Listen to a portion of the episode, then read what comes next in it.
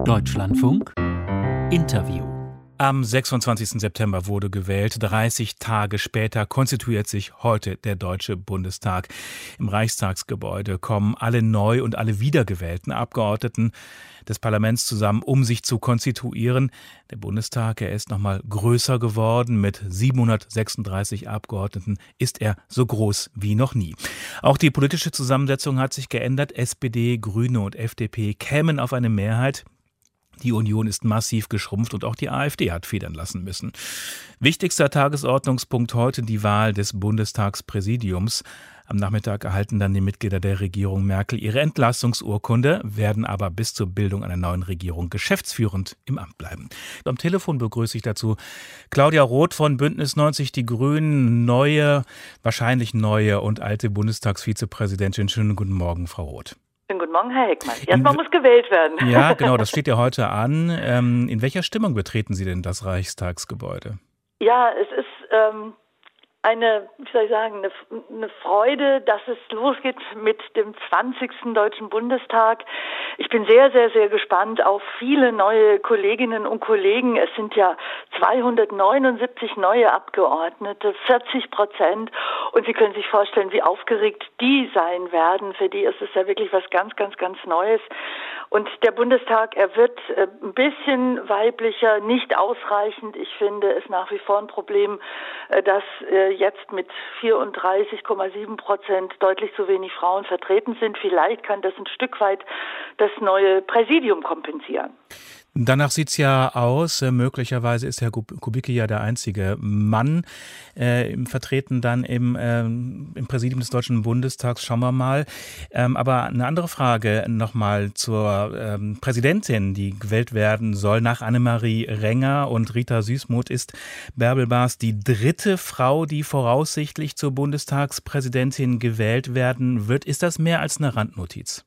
Das ist mehr als eine Randnotiz und es ist absolut aller, allerhöchste Zeit. Äh, der Deutsche Bundestag ist die Herzkammer unserer Demokratie er repräsentiert, ja, die Menschen in unserem Land, die Bevölkerung. Und es ist einfach eine Schieflage, wenn äh, so deutlich weniger Frauen im Deutschen Bundestag repräsentiert sind.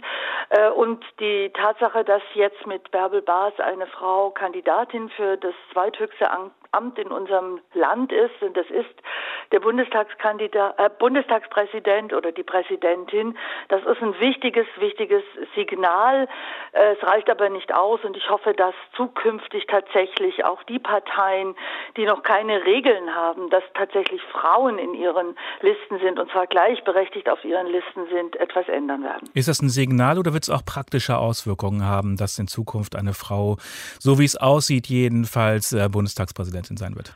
Es ist ja nicht nur Frau Baas, sondern wir haben mit Ausnahme von Herrn Kubicki nur und Herrn Kaufmann von der AfD nur weibliche Kandidatinnen für das Präsidium. Und ich glaube, das ist ein wichtiges Signal, denn ich muss sagen, wir haben ja eine Fraktion im Deutschen Bundestag äh, in den letzten vier Jahren erlebt, die auch durchaus immer wieder mit sexistischen Einwürfen aufgefallen ist. Und ich glaube, es ist ein ganz, ganz gutes Signal, Respekt gegen Frauen, Anerkennung von Frauen zu zeigen, und zwar auch auf den höchsten Ebenen des Deutschen Bundestags. Sie haben Herrn Kaufmann angesprochen, Frau Roth, Michael Kaufmann. Die AfD stellt ihn äh, als Kandidaten für das Präsidium auf. Kaufmann ist äh, Vizepräsident im Thüringer Landtag, sagt von sich selbst, er hat dieses Amt skandalfrei ausgeübt. Hat die AfD nicht also auch langsam das Recht, einen Vizepräsidenten zu stellen? Jede Fraktion hat grundsätzlich das Recht, einen Vizepräsidenten oder eine Vizepräsidentin zu stellen. Ja, aber es ist nicht garantiert, dass wenn eine Fraktion einen Kandidaten oder eine Kandidatin nominiert, dass sie dann äh, tatsächlich gewählt wird, sondern äh, es braucht eine hohe Zustimmung. Es braucht die Kanzler oder Kanzlerinnen Mehrheit äh, und die muss man erringen. Und wenn man die nicht bekommt im Deutschen Bundestag, dann wird man eben nicht gewählt. Aber ist das nicht eine Frage der demokratischen Fairness, so wie es die AfD einfordert?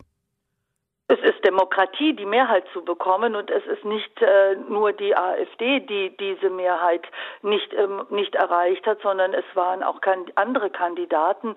Ich erinnere an Herrn Bisky vor Jahren, äh, der damals kandidiert hat für die PDS-Fraktion und der es nicht geschafft hat. Aber also die AfD bei der AfD, bei der AfD ist es durchgängig in der gesamten Legislaturperiode gewesen. Das hat natürlich auch etwas damit zu tun, äh, was, äh, wie sich die AfD und wie sich die Abgeordneten der AfD im Deutschen Bundestag gezeigt haben.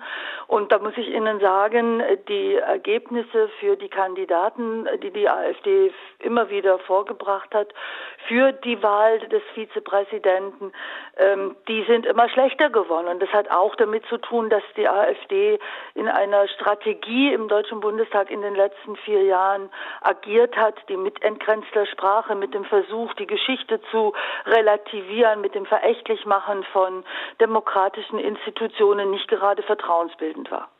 Der Bundestag, der neu gewählte Bundestag, Frau Roth, ist ja so groß wie nie. Der Steuerzahlerbund, der kritisiert mindestens 410 Millionen Euro Mehrausgaben.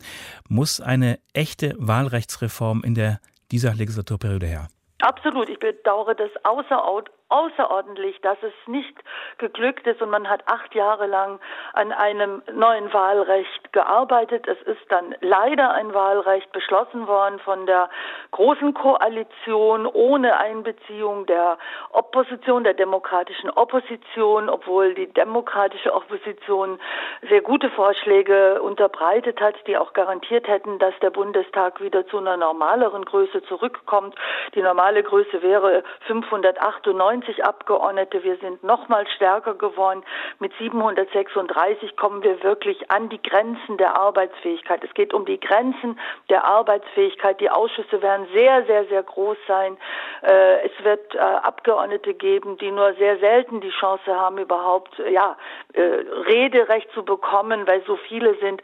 Und ich hoffe, dass wir uns sehr sehr, sehr, sehr schnell äh, dran machen, ein neues Wahlrecht auf den Weg zu bringen. Wie groß sind denn die Chancen aus Ihrer Sicht? Denn dazu brauchen Sie ja eine breite Zustimmung, Zweidrittelmehrheit.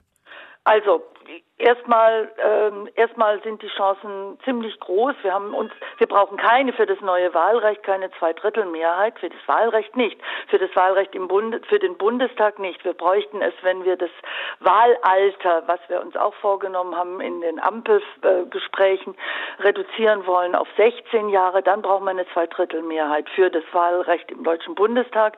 Äh, bräuchten wir das nicht, aber wir haben uns fest vorgenommen, äh, dass wir da dran gehen, weil so kann es nicht weitergehen. Mhm.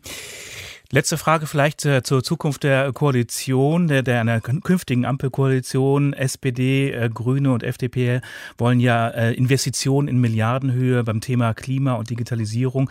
Die FDP hat durchgesetzt im Papier, im gemeinsamen Papier, dass die Schuldenbremse bleibt und keine Steuererhöhungen kommen. Wie groß ist Ihre Befürchtung, dass äh, äh, die Koalition, eine zu bildende Koalition, die Ampelkoalition, am Ende eine Koalition des Stillstands und des kleinsten gemeinsamen Nenners wird? Es wird mit Sicherheit nicht eine Koalition werden können des kleinsten gemeinsamen Nenners, weil die Herausforderungen sind riesengroß. Die Klimakrise ist die Überlebensfrage geworden. Es muss eine Klimaregierung werden. Die Spaltungen in unserer Gesellschaft sind nicht zuletzt durch Covid verschärft worden. 20 Prozent Kinderarmut in unserem Land ist inakzeptabel. Da muss was passieren. Und wir brauchen einen demokratischen Aufbruch in unserem Land.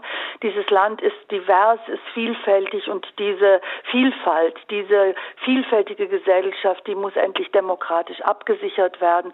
Und da bin ich mir sehr sicher, dass es diesen demokratischen Aufbruch geben kann. Die Koalitionsverhandlungen beginnen in dieser Woche und es ist allen klar, dass es nicht der kleinste gemeinsame Nenner sein darf, sondern dass es eine Koalition sein muss, die praktisch Zukunftsverantwortung übernimmt und dafür braucht es dann auch Zukunftsinvestitionen.